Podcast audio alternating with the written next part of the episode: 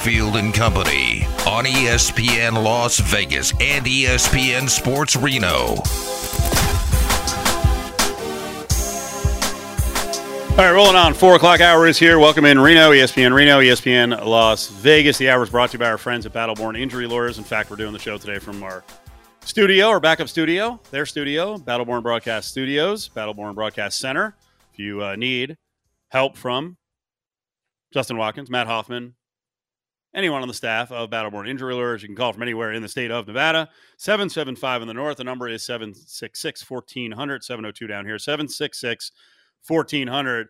Uh, Willie and I had a chance to uh, talk to George Foreman, now in his 70s, with a, a, great life story. We all know a lot about George Foreman. We don't know everything about George Foreman because he's sit, he's lived such a rich life. But we uh, started off the conversation talking about his new movie that's coming out, Big George Foreman. Remember, back at the Super Bowl, we talked to the star of the movie, Khris Davis. Forest Whitaker is in this movie, and we started off with George just talking about what the movie is about. Uh, is it all about kind of transformations in life and second chances. That's what it's about. So it's a movie for all of us.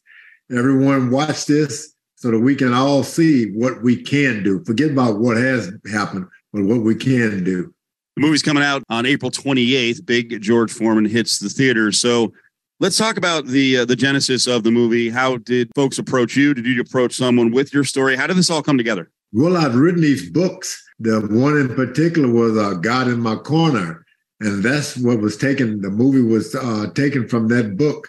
It's easy to watch your life in, on pages because people have to use their imagination, but not so easy when they bring it to art and, and on film because it's some embarrassing moments I had in my life. Uh, so, George, I, I'd like to go back over the years this has become the fight capital of the world. I'd like your thoughts because um, we're obviously going to talk about your career in the movie, but Las Vegas's luster it continues in boxing. It's now a pro sports mecca. Just your your thoughts on the city itself and how you, because I mean, you were an original figure that sort of sh- helped shape and mold yourself, Muhammad Ali. I mean, the greats, and now what it's become. Yeah, well, actually, my boxing career in Las Vegas started in 1969. Can you believe? And uh, we were just hoping to get a few people in the audience. The it turned out okay, but I've seen Las Vegas develop into really the place where dreams can really come true. If you want a good fight, big fight, walk down the streets and see your names in light. Las Vegas is where every athlete and entertainer got to be you and, you've been to you've been here for fights in the 60s 70s 80s 90s i assume into the new century to watch. Has the electricity during fight week or fight did it dissipate fall off? Is it back? Where where where would you see or how you know how did you see it sort of grow dissipate come back? Yeah my first in, in uh, uh real competitive fight was in caesar's palace. That was in uh 76 and uh, was outside in the parking lot. And let me tell you, it felt like I was out there in, a, in an alley fighting. The crowd was there, the fun was there, the suspense was there. then to go back 1994, later on to become champ of the world, it had just gotten to be more than I could have expected. Las Vegas, the place to be. George, uh, Khris Davis plays uh, you in this movie. How much were you involved in making sure that Chris kind of repped you, especially from an athletic standpoint? You want you don't want someone playing a boxer and then kind of looking foolish out there. Yeah, an actor. We you don't want to say I want a celebrity to play George Foreman. You truly wanted an actor, and that's what we got in Khris Davis. George Tillman, the director, brought this guy out and he made him George Foreman, the George Foreman that I could sit back in my seat and, and enjoy. Yeah. Uh, I was happy. I made him look me in the eye. He looked me in the eye the first time we met. I said, look me in the eye. He, he, he, moved his head away. I said, no, look me in the eye until you see yourself in my eyes. He did. And I knew then he could bring that character alive. George Foreman is with us right here on ESPN Las Vegas. Big George Foreman hits the theaters uh, coming up this Friday, April 28th. You know, the interesting thing with Chris is we met him down at the Super Bowl. We did some interviews with him and you know, I've watched sports movies in the past, George, where you know, a six one dude is playing a six nine guy. Chris is I don't know if he's as big as you are in your prime, but Chris, Chris can play the role. He's a big guy. Chris is a gigantic of a fellow. But what he did in that movie was beyond size. He's transformed himself, his whole body, to the George Foreman uh, different parts of my life. Unbelievable. Unbelievable. Amazing. Yeah, uh, Forest Whitaker was was in the movie as well in an important role. How much did you have to coach him? And you know, Forest doesn't need much coaching in terms of being a great actor, but on the character. Well, can you believe it? Uh, if there was going to be a, a, a, real movie star in the picture, is great that it was Doc Broadus because this guy never gave up on me. Uh, Forest Whitaker brought him alive again. I was so happy to see Doc Broadus live again in that movie. The man who never gave up on me. Once again, speaking with George Foreman here on ESPN Las Vegas. Uh, big George Foreman hitting the theaters this Friday, April 28th. George, after a 10 year layoff, you returned to the ring seven and a half years later. And I'm happy to say I was inside MGM Grand Garden when you knocked out Michael Moorer. You fought four more times. Um, just that little ride there from the comeback to, to winning the title. I'm curious, did you consider retiring after Moorer? You you still had, a, I think, four more fights afterwards. Was it a need to stay in the game? Was it just your body telling you, "Hey, I can do this"? Take us through that time frame. Yeah, when you think the the hardest thing is not be, becoming a boxer, getting into boxing. The hardest part of it is getting out of boxing. How do you get yourself out of that situation? Because you keep saying to yourself, just one more, just one more, one more purse or one more this, and you stay in. And sometimes you can overstay your welcome. But I had taken 10 years out of boxing where I didn't even make a fist. I didn't want people to see a boxer when they saw the preacher in me. So I didn't make fist. I didn't even get upset about anything.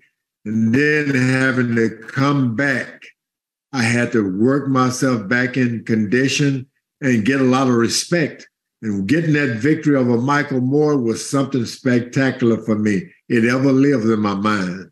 Las Vegas well, you know, as as a uh, as a reporter, we we we learn over the years not to become emotionally involved with our subjects or you know just get caught up in it. And I can tell you, it is probably one of I could count on two hands where I actually got a tear in my eye watching Michael Moorer drop and and him getting counted out. It was a special moment to be a part of. Obviously, not just as yourself as the champion, but as a reporter. Um, I'm curious, 81 fights in your career spanning 28 years.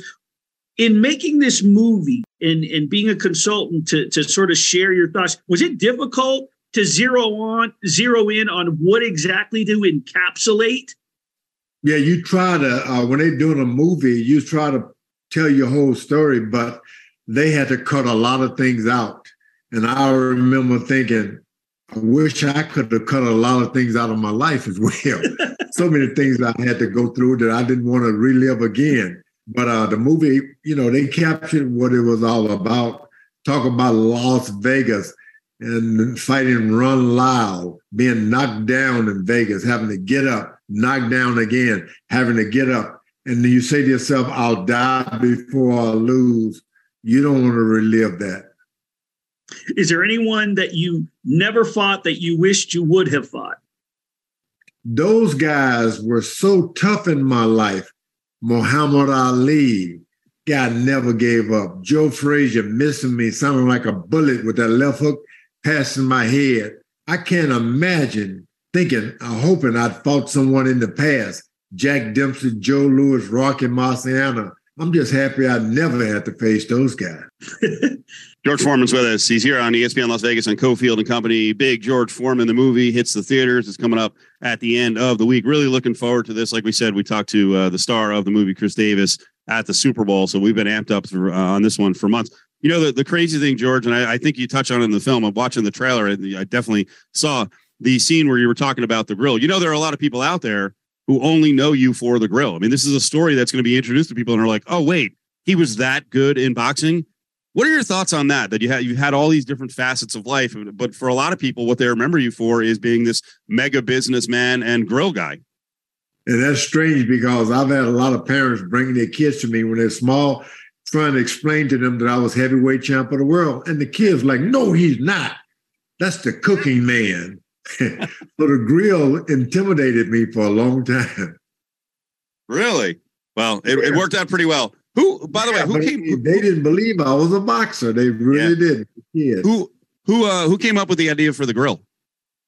Well, it was out there. I was uh, the darling of Madison Avenue, promoting everything from Doritos to Pepsi Cola, McDonald's. And one friend said, "George, you're making all these other companies rich. Why don't you get your own product?" And I did with a joint venture. We looked for a product and found the George Foreman Grill. It worked, but I wasn't really interested in because there wasn't any money up front my wife kept using it and convinced me, George, this thing works. And then when it did work, I said, I'll get 16, one for my aunt, another for the cousin and friends. I never had any idea it would be so successful. No way. George Foreman. We talked to Big George late last week. The movie Big George Foreman is coming out Thursday in some spots, Friday nationwide. Uh, one of our heroes, I think I can speak for you, uh, from an athletic standpoint, the comeback standpoint, the businessman standpoint. I mean, one of the most successful athlete pitchmen in the history of that area. one of the uh, the what was fun about that interview, Steve, was we do so many interviews throughout the year, right, on radio, and was doing it on Zoom and getting to look at him and talk and seeing his his reaction to some of our questions and the smile. You know what? He loved. you could tell he loves still loves Las Vegas. How many times he said the place where dreams come true? Like he was reminiscing about old Vegas and and and what it meant to so many.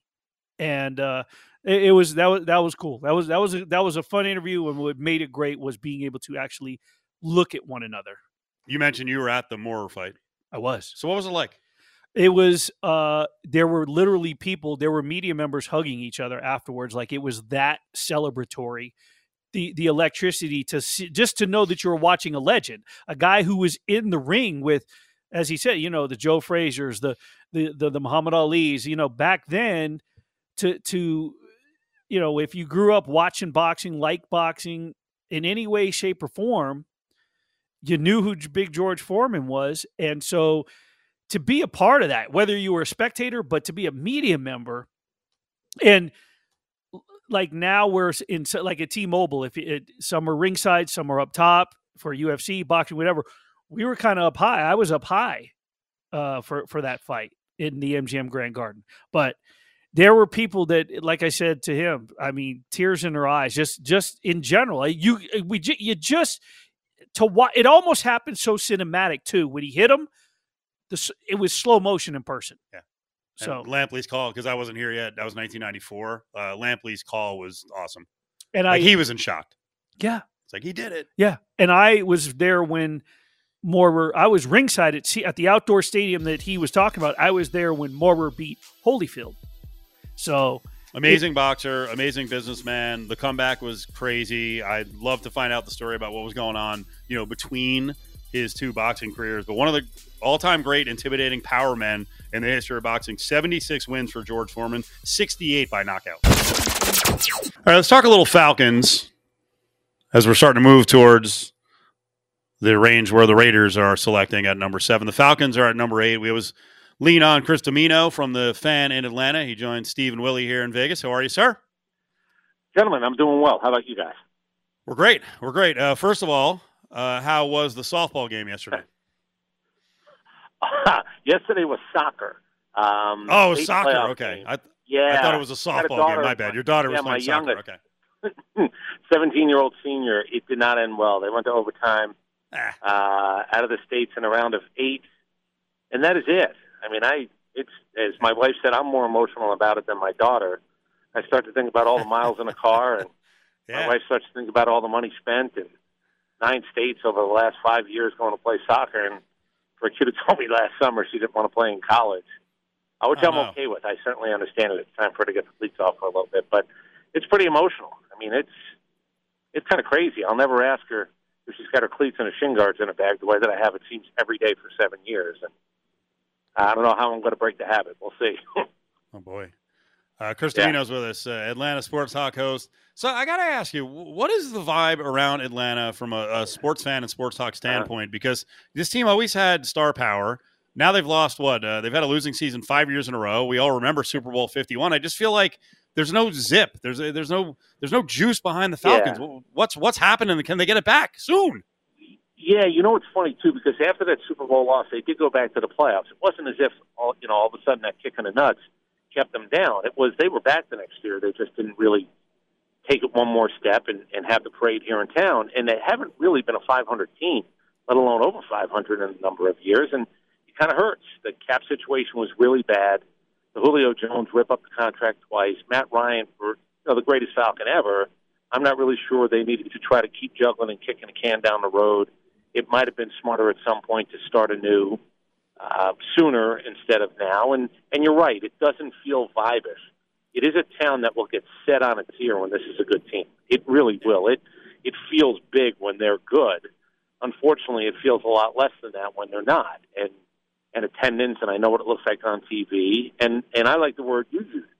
I want my teams to have buzz. I want there to be, if the arrow's not pointing up, I want to have a belief that it's about to point up. And and hopefully now, hopefully now that you're out of the cap hell that that you're in the last couple of years, the small baby steps of the smaller price free agents now lead you to this draft where things have an opportunity in a division that might not be very good again to do something, which is go to the playoffs. But it starts at quarterback. So yeah. this looks like kind of a patchwork deal at quarterback. What's the story at quarterback? And are they going to look in the draft at trying to draft another quarterback? So if you mean the first round quarterback, everybody's saying that they're going to go with Desmond Ridder. So my the guy that I want them to pick flies in the face of what I would normally do, but I'm going to take them at face value. How do I find out if my quarterback can play? I make a pick that helps my quarterback find out if he can play. Four games in, nobody knows what the guy can do. Uh, he played a lot of college games. He played high at the college level in the lesser conference. Everybody knows his story. He's mature. He seems bright. He's a family guy. He's got a lot of boxes checked. When you play four games, oh, when you play 20 games, 30 games in this league, nobody knows. People are trying to figure out what Derek Carr is nine years into his career. So it's not a shame. It's not a crime that it's to be to be determined on Desmond Ridder. But I, I probably need to use this year if they are telling the truth, and they're not going to. If C.J. Stroud falls to eight, would they go do it and change the direction? I don't think they will. But I got to be honest there's not been a lot of leak or you know because of the cap situation, it really hasn't been a strong lean as what the general manager and the head coach want to do. They've been trying to you know take water out of the boat. It seems for the last two years. Chris, and, and that's what's wild is is ever since it's been solidified that Bryce Young is going to go first. Now all of a sudden our quarterback's dropping. Where are they going to land? Who's hoping? As far as the Falcons, like, are they content in sitting at number eight, just ah. behind Las Vegas Raiders, or would they like to like make a move and move up or move down? I mean, where are they content at eight? Yeah, look, there are people who tell you the doomsday scenario, and this is what happens when you're in one of those general malaises that this franchise is in. I mean, I had a guy actually flat out say on the air today, well, the way I look at it, there's only seven bona fides, and of course the Falcons pick eight. I mean, that's ridiculous because I don't even know who the seven bona fides are right. and why there right. couldn't be more or why there wouldn't be less. It just seems like a thing that you say when a team has been seven and nine for a couple of years and under 500 for this many. Oh, it's just buzzard's luck. We're not really going to have a chance at a good player. That's ridiculous. You can get a good player at eight. Uh, I don't want to give it away just yet, but the guy that I want, I think you can get actually lower than eight. So dropping backwards and picking up another pick would be the way that I would like it to go. But if you don't get that guy after you drop back five spots, you know what has to happen that night. You have to tell the world through your teeth, we got the guy we wanted the whole time. And right. and you, are you just better off taking a guy at eight, or you sort of willing to roll the dice and go, well, I'm not going to get screwed in this, dropping back five spots. I don't know, but there there really hasn't been enough of cap free agency. We're a piece, two pieces away, where you see how they would attack it we don't know enough about how they might go after it. I do know this: they took a guy at tight end at four, who's not a tight end, and they took a wide receiver in the first rounds, the last two rounds. Now that's supposed to tell me something. Maybe they're trying to win it on the offensive side of the football by scoring more than the 21 they scored last year. I just don't know if that's really something you can do week in and week out in this league. Uh, asking your offense to get off the bus to the point where it will cover up for defense. Chris Dimino is with us here on Cofield and Company on ESPN Las Vegas. We're uh, doing the path to the draft with the Falcons. They're at number eight. Uh, Chris, of course, uh, as I mentioned, does uh, radio for a long time now in Atlanta on the fan. Uh, in the ATL. All right, so so where are you going here? You mentioned getting help. You, are not going to go another receiver. It doesn't sound like that. You're going to go offensive line. It's a it's a strength of this draft, or you go you know, defense. I thought you could get Tyree Wilson, but who knows what's happening with that guy? It's a deep cornerback draft. What do you want to do? So I'm going to fly in the face of everything I believe, and I'm going to get Bijan Robinson. I'm going to ah, find out this year. I'm going to find out this year if Desmond. I'm going to help find out if Desmond Ridder is a quarterback, or do I have to go through this again next year? I think Robinson is the. He's the one guy that I think helps your quarterback more than anybody, more than any lineman, more than any receiver. I just think in a world where trying to go over the top has become a little bit tougher to do, if I can get underneath help with a guy running the football and catching the football, I'm going to do it. Now, it's a churn and burn world. You know, if I get four or five years out of a guy and he flips my franchise and I'm a 10 win team, 11 win team, God willing, even a tick better than that, and I have a chance winning playoff games with him, I'll do it. Uh, I'd like to do it at 12 or 13 and pick up another pick but I'm not so sure if that's the guy that I want that I'm willing to play the game of will I definitely have him or will I be picking an offensive lineman, lying through those teeth and telling everybody I got who I wanted the whole time. Do you have the stones to take Bijan Robinson if Stroud is sitting there at eight at quarterback? I don't know. That's that. I. It's so funny. Right? That's exactly what I put out there yesterday. You know, when you hear of a cognitive test, I, I listen. The, the combine to me is a goof. Wonderlic's a goof.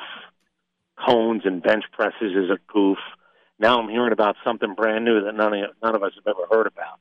Well, let's come up with another test that tells you that this guy's really smart or this guy isn't. I don't know. Would I have the stones? No, because I, I, I kind of think C.J. Stroud is, and after what I saw him do to Georgia, there's no reason for me to believe he can't play quarterback. But am I willing then to go? Oh, by the way, we have now just flipped the script on everybody look, it's it's not like you have anything to lose. I hate to put it that way. I could certainly sell more tickets, I think, with C.J. Stroud here than Desmond Ridder. But I don't want to get into the world where I'm trying to sell tickets. I want to be a better football team. If I graded him out, yes, I would take it. If my grades came out on C.J. Stroud, uh, eyeball test, game film, I don't care about cognitive tests. I really don't. Uh, I I would take him. I just think that that would it would both excite this fan base and have everybody going, "Oh, great, we're going to get this guy killed in his first year, and he'll never be as good as he could be." Talking to Chris Dimino, the fan. Eight, you can't take him at eight and not play him, right? You can't take him at eight and not play him. Exactly. I think that's the thing. You got to play him at that point. Right. Those guys go in there. You, they have. You're, you're, not drafting them to sit them. Uh, so no. once again, speaking to Chris Dimino, the fan in Atlanta. So we got about one minute, Chris. We got to ask you, what is this ballpark village? Yeah, we we got the hard pitch from Dave Kaval of the A's that uh, that's a big part of their project, and he kept referencing yeah. Atlanta. I mean, how yeah. cool is it for that market? So it's called the Battery, and while everybody was complaining about them moving up here, uh, it is live, work, play, drink play, drink, drink. And the Braves were smart enough to have Liberty Media was smart enough to have a piece of everything that's going on in here. They built apartments. They sold that. They didn't want to be in the chase rent business, but they did okay on that. They did very well, as a matter of fact. But it really is game day experience, and it's college game day experience. It's NFL game day experience. Really? It's Braves experience. Oh, yeah, it is.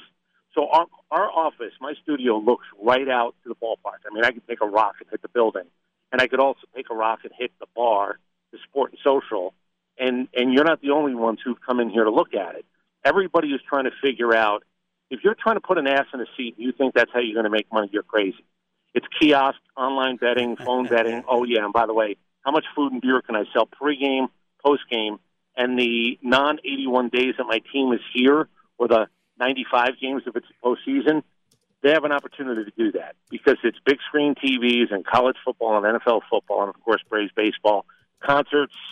They they really have figured out a way to make money, and the payroll proves it. They're making. I judge how the weekend's going to be by the Thursday beer trucks that are pulling into the bar that I could see from our you go. office. When I see There them stacked up like planes, I know it's going to be a good weekend for Liberty Media. Chris, you're awesome, man. We're up against it. I really appreciate the spot and have fun at the draft. Hopefully, there's some sizzle that comes out of this for the Falcons.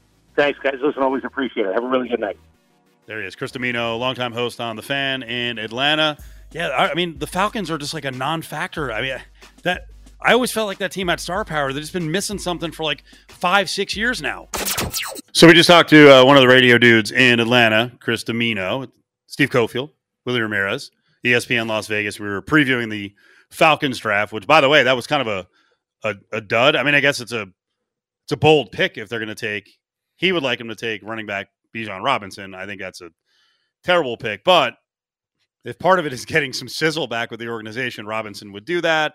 I don't know what you do when you take a quarterback and then you don't give him a chance and then you go into year two.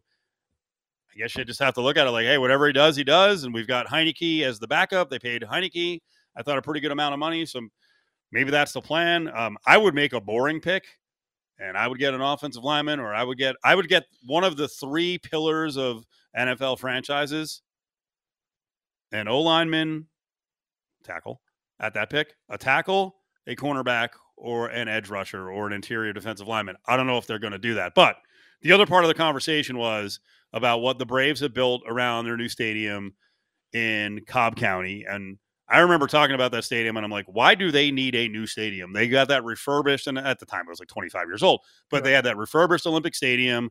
That was fine, but they didn't own the neighborhood around it. So here's what they've done there kind of what the A's want to do here in Vegas. Not only do you own the ballpark, but you own the, as they call it, the battery, the ballpark village, and then you can make money off your property year round. I was also looking, I'm like, wait, isn't Buckhead's a really big entertainment district with a lot of bars? I'm like, how far is that? And then I thought to myself, well, Atlanta's a living hell to get around. It's only seven miles. I mean, right now it says the drive, what is it, 730? The drive would be 13 minutes. I don't believe that. But they're certainly with that battery, they're competing against Buckhead, which I mean, there is no more intense competition that the A's would face than the Las Vegas Strip. But there's also the positive if they get that pedestrian bridge done and people can walk over from, you know, I'm not even going to say it's the middle of the strip, but, you know, from behind T-Mobile over to an entertainment district, that would be pretty sweet for the A's. But it also, that again brings up the questions that we had last week.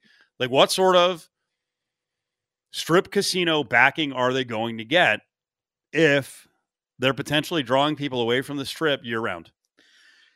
it's it, it also reminds me of what the Cardinals did out if, if you look across center field I was there the year that the Royals went to the World Series and lost so the year before they won it because I watched the Royals knock the Angels out of the series drove up to St. Louis and watched the Cardinals beat the Dodgers watched two playoff games and Ballpark Village in St. Louis sounds like what uh, Chris was explaining in Atlanta as far as the battery is concerned.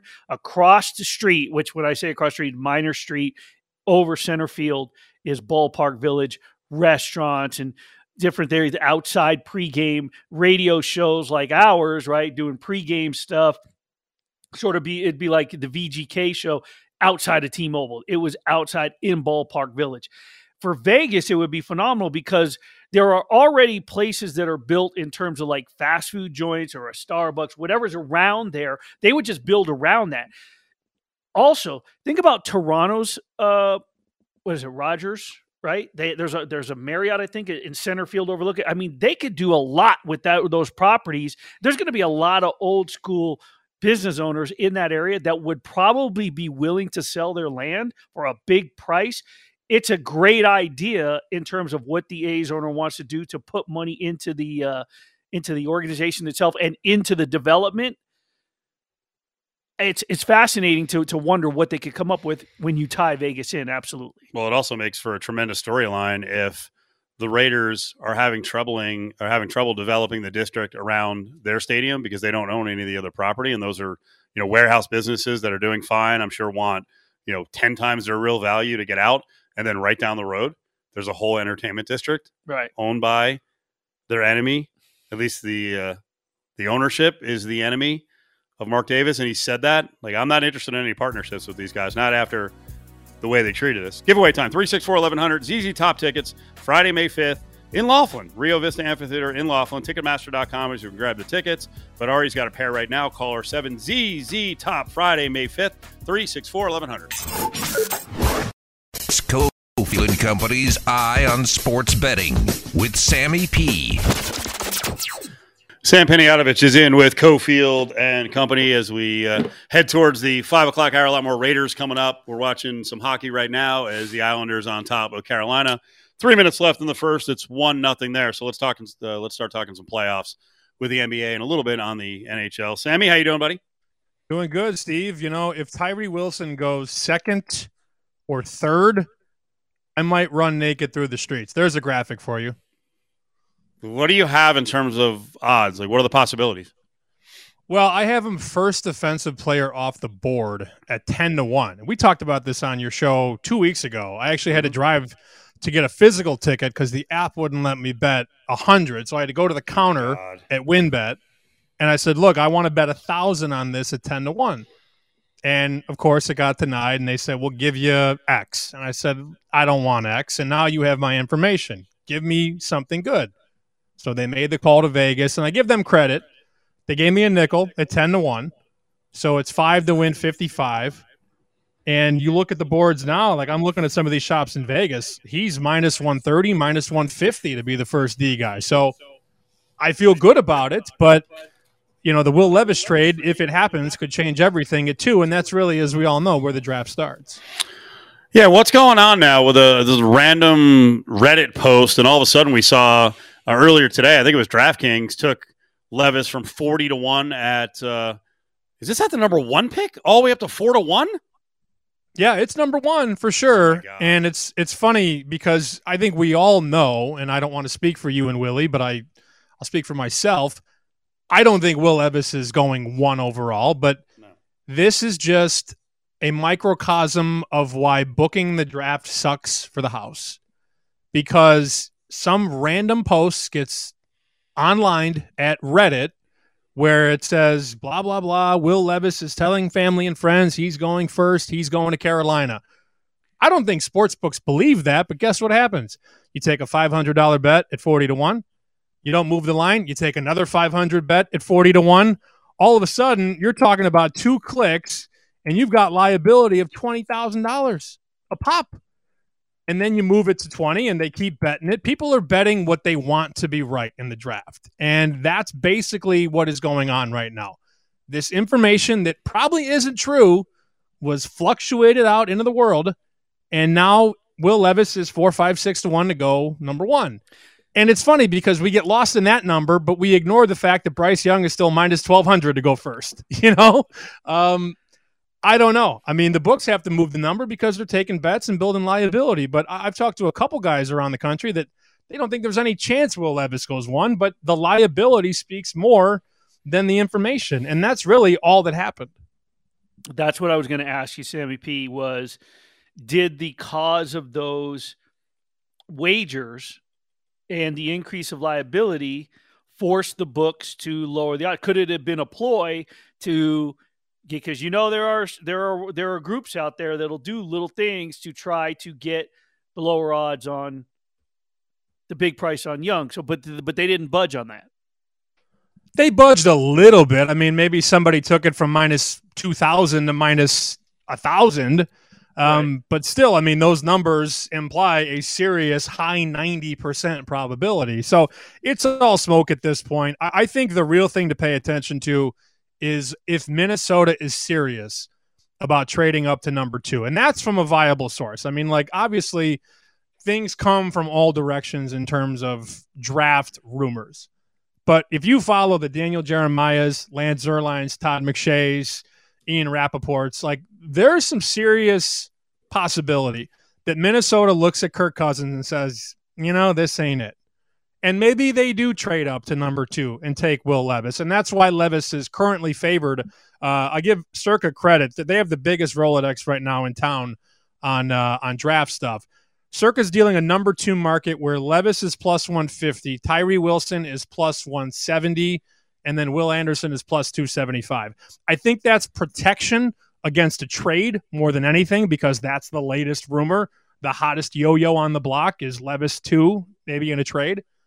But if they keep the pick at two, Houston, they're going D by all accounts. I mean, everybody says if Houston keeps the pick, they are going D. And that's from respected guys that cover the league. Now, do I know if it's Tyree Wilson or Will Anderson? No, I don't. I'm not going to act like I do. But it, it, sounds like that's going to swing the draft. If somebody comes up and trades the two, like a Minnesota, they're going to go quarterback, and the odds are good that it's Levis. But if Houston and Arizona both keep the picks, we're talking Bryce Young one, and then D two, and probably D three. Sam Panayotovich from NESN from Fox Sports is up on ESPN Las Vegas with Cofield and company. Is anyone dealing a straight over under pick number now on Will Levis, or did everyone have to pull it? I don't see one up right now. I, am looking I, at DraftKings think... right now, and I know they had one. I could swear we talked about it three weeks ago, and it was like seven and a half, and now I don't see it. Well, that's what you have to do. You have to pull it down because let's say you have a number up, and I think the one that we talked about two weeks ago was actually six and a half. Oh, six and a half. Okay. Yeah. Well, okay. Tomato, tomato, right? I mean, yeah, yeah. we're talking no, six just, or seven. Yeah, or I can can't remember. Right, because this stuff changes like crazy. And that's, again, this all builds into the reason why these books, a lot of books, don't put stuff up until week of the draft. I mean, you know, give Circa credit for taking the draft bets, but they just put them up, it feels like the other day. Where, you know, some books have taken them for a month now, but why why put up a guy like I was talking to Jeff Benson, and I'm doing a story on this for Fox uh, tomorrow. You can check it out on Fox. And he said one year we made a draft position prop on a player. Let's say his name's Willie Ramirez, right? And his number is 150.5. Like that's his draft position. Jeff says we moved the line 80 points. He's like, he closed at 70 and a half because we just don't know. And then the information comes out and it goes to hell. So that's that's what happens with Levis. Once these reports come out and you're talking about betting them to go one or two, how can you still deal a market on position? And then you got some guys that took under six and a half, under seven and a half, and then some that go over two and a half, and he goes four, and everybody's cooked. Um, it's yeah, man. I mean, this is the quote of the story from Benson is the odds or the or the objective of booking the draft is not to get killed. like that, that's their prerogative. And guess what? Sometimes they do. And they did. Yeah, they did a couple years ago when they had you know 80 players up. Um, is there any truth to this one? I, I, I don't know, man. Every every time I see pre-draft rumors on the Patriots moving up and it involves an offensive player, I just I can't believe it. Do they have an interest in one of these quarterbacks in the first round? And would Belichick move up? Is there any buzz on that at all? Trying to dig through Bill Belichick's garbage has proven to be impossible um, since he's been the head coach in New England. I haven't been here long in Boston, but I know that he almost like mega zags when you zig, if that makes any sense. Um, I know they like a couple players. I know I know they like Joey Porter. Um, we're hearing they like Bijan Robinson because in a division with Josh Allen, Aaron Rodgers, and Tua, maybe Bill sees a way where he's going to have to bowling ball his way to eight nine really? wins with. Yeah, well, I mean, look, you got Mac Jones. He's the worst quarterback of the. No, four. I understand that. I think Rhamondre Stevenson has kind of proven himself to be at least I don't know seventy five percent of what a Belichick back can be. But if you have Rhamondre and then you take a guy like Bijan Robinson, imagine what you could do. You can reinvent the wheel. You could go like you know the Auburn team with uh, Ronnie Brown and Cadillac Williams. Like I'm just trying to think like yeah, Belichick. Yeah. Like he knows he's not going to throw his way to a division title. So maybe they go crazy. Robinson. Look, if I'm Belichick, I'm taking an offensive lineman, whichever one's available, and I think that's probably what he does. He did it last year with Cole Strange. You trade down, you get an offensive lineman, 19 or 20 or whatever. But if he keeps the pick, he, I mean, they have so many needs. They need well, they need a quarterback, which I don't know that they're willing to to make that decision or, or not. But they need wide receiver. They need a corner. They need an offensive tackle. They need a defensive end. I mean, they've got a lot of holes in New England. And, you know, I know you put this in the notes.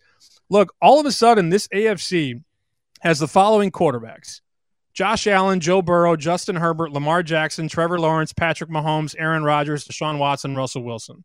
Hmm. Okay, you got Mac Jones. What's your plan? right. I, I, don't right. I, I don't think that the Patriots are going to be throwing the ball 40, 50 times a game because they don't have the quarterback and they don't have the weapons. So if I'm Bill – and and look, Bill's sort of getting senile at this point, whether people in town want to admit it or not. He's almost like the smartest guy in the room, and maybe he is. But maybe he tries to go power run in a division with Rodgers and Allen and Tua. Maybe he does. I have no idea what they're doing, and neither do the books. You know, if Belichick was smart, he'd actually go the route of his mentor, Parcells, who had no loyalty. And anytime Parcells looked at a situation, he was like, This sucks. Might be my fault, but I'm leaving.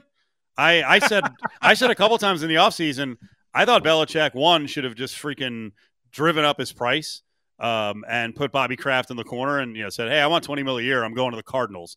Like I, I think there were a couple situations out there that someone would have taken him out of desperation. Like, hey, you know what? The guy's got the equity. Let's bring him in. Eh, The more, the more you look at the roster with Belichick, it's like, dude, move on. Eh, one way or the other. I don't like you said. Go to the NFC. This is ridiculous with this set of starting quarterbacks now. I don't think he wants to leave though, Steve, and that's the problem. He is he is entrenched in New England. He has built a dynasty here. Now, I'll say this, but I don't think, you know, anybody in that building would say it. The dynasty is over. I mean, they're not winning a Super Bowl with this roster and No. I don't think they're winning one with this quarterback, but there is something to be said about this competition between Brady and Belichick. And once Brady leaves, how about this? He goes to a Super Bowl and wins one without Bill. So I think in the back of Bill's mind, he feels still at this age and at this time the need to prove that he can win without Brady. And he probably won't. But that's sort of the elephant in the room. Brady has a ring without Belichick. Belichick, as a head coach, doesn't have a ring without Brady. Well, Sam, uh, give it time because there's a team out west that's been built the Patriots way, and when that coach proves he can't coach, Belichick will be enticed to come to Vegas. Let's move on to baseball. Um, your Red Sox putting up some big numbers. Yeah, in terms of the overs, they certainly are. I mean, it's a small sample size, but look, they have one of the worst starting pitching staffs in baseball right now. The ERA for their starters is 671, 6.71. They also score the fourth most runs in game uh, a game in baseball at 5.69. So good offense and awful starting. Sale and Kluber both have ERAs in the eights right now. Now, you would give young pitchers time to maybe find their stuff, but these dude, these guys are getting hit hard. They're getting rocked. Sale gives up, you know, another crooked number last night. He's been awful. Yet they're going to keep Sale and Kluber out there. So I know over time the books catch up, but the Red Sox are 17 and 7 to the over this year. That's that's 70%, 71%. And I know that trends don't pay the rent, and Jimmy Vaccaro told me that a long time ago. But look, in the next 30 or 40 games, if they can go 6 out of 10 to the over, 6 out of 10 to the over, 6 out of 10 to the over, that's 18 and 12. Would you take that for the next month? Hell yeah, you would. Yep. Pay attention to these Red Sox overs. Their starters suck, and they're hitting the ball. Sam, we appreciate it. I hope you get your uh, your big payoff with Tyree Wilson. Some uh, smart timing on the betting. I hope it pays off. I appreciate that. I'll talk to you guys next week. We're always rooting for you. We're always rooting for you. There he is. From NESN, from Fox Sports, Sam Panayotovich. In the West, we got about 20 seconds left here. In the check that. In the East, with the Bucks almost out, Celtics are a massive favorite to win the East. Mhm. If you want to find some value, do you still play on the Bucks at 325 to win the East? Sixers are 450. Heat are 18 to 1. Out of those numbers, it's hard to go against the best player that's remaining, which is which is Giannis. But I might be taking the Sixers. I mean, remaining is it's looking pretty shaky Bleak. right now. Yeah, five o'clock hours on the way.